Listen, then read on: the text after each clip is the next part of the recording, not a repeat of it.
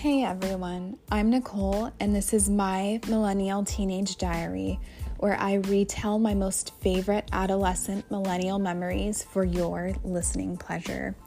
Will you laugh? Hopefully. Will you relate? Likely. Will you cringe? Absolutely. Hello, hello, everyone. Before I get into today's entry, I just wanted to talk a little bit about my process for writing my entries. It, it's like nothing crazy. But so I have my diary and I will open it up and read through it to see what entries would be good to um to to do for the podcast because like let's be honest, right? Like some of them are just hot garbage and like dear diary, today was such a horrible day because my crush didn't look at me when I was staring at me and now I'm sad. And they're just like they're boring. So I don't know why I would think that something like that was ever diary worthy, but I've I have some entries that are just like just not interesting at all.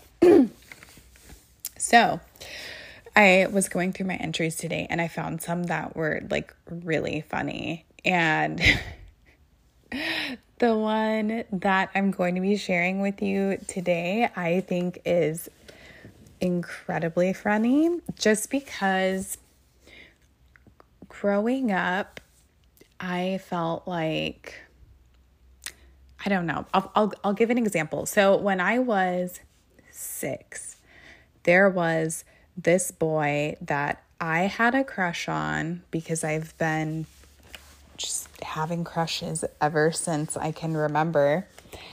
And so I've always had a crush on someone at some point in my life, I feel like. Um, but anyway, so when I was in first grade, we used to do like Monday, Wednesdays, and Fridays were girl chase boy days, and then Tuesdays and Thursdays were boy chase girl days at recess. and so I was chasing the boy that I had a crush on, and I remember being so happy. And then the bell for recess to be over rang, and I was like holding his hand, and I wouldn't let go. And he was like trying to run away from me and like, let go of me, let go of me. And I wouldn't let go and because I just wanted to hold his hand so badly. And then when we went into class, there was a girl, Valerie, who was like, Ooh, Nicole and Chris sitting in a tree, K I S S I N G. And he was like, Shut up, Valerie. And he was so mad. And I was like, Chris is my forever love. So, um, this entry today kind of slightly reminds me of that because, um, again, it's.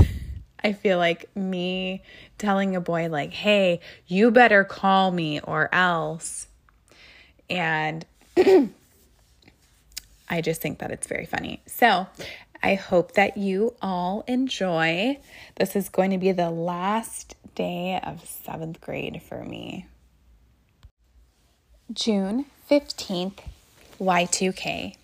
Dear Diary. So, Today was the last day of school, the last day of seventh grade, if I'm being specific. I think I'll miss being a Sevy, but being an actual teenager in eighth grade is going to be so much cooler. I've been waiting my entire life to become a teenager. And that's just a few weeks away for me. Well, technically August, but things are going to get so much better for me. Anyway, all that I can really say about my last day of school is that I cried a lot. My mom keeps talking about moving, so I don't know if this could be the last time that I will ever see some of my friends. Of course, I'll keep my bests like Kimberly, Lindsay, Jocelyn, and Kaylin. But what about the other lesser friends that I have that are still cool, like Sarah, Diane, or Jessica?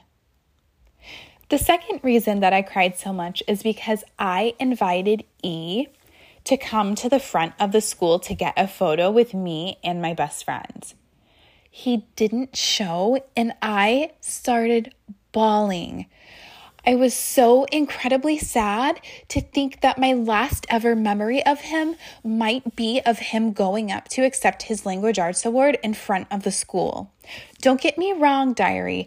I was so incredibly happy and proud of him for receiving that award because he is so smart and deserves it. But I was ho- hoping that my last potential memory of him would be a little bit more private so I cried uncontrollably for a few minutes and then I sucked it up. Then, of course, E decides to show. I couldn't even try to take another photo with him because I saved my very last photo on my disposable camera for that photo in front of the school. But at least E didn't see me crying over him, I guess. Anyway, I made him promise to call me this summer. After I made him promise, I threatened him that if he didn't, I'd call his house and get him in trouble because his mom is like mine and doesn't allow him to talk to girls on the phone yet. I already got him in trouble once because I kept having Kimberly call his house for me, and his mom answered and got mad and yelled at her, which sucked, but better her than me, I guess. Anyway, can you believe that I'm an eighth grader diary? I basically rule the school.